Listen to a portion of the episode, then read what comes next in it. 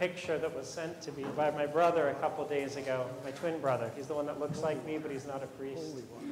He's down in uh, Modesto, and he was in the choir. He's a member of the choir at his Orthodox church there.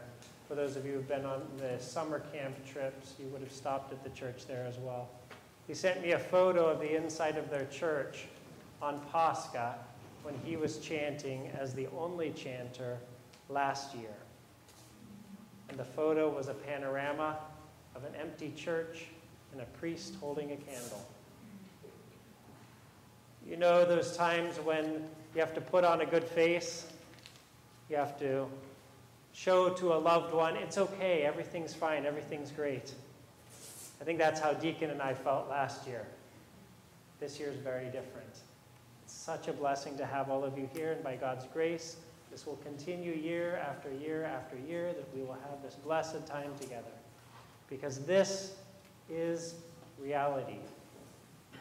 This that we experience here, the joy that we experience here, is just a tiny foretaste of what we will experience in the eternal kingdom.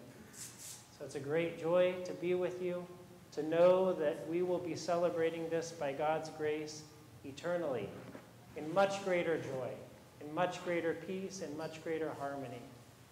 As a final note, it was beautiful to hear all of you singing that final hymn from the Orthros where it says, Let us forgive everyone in the resurrection.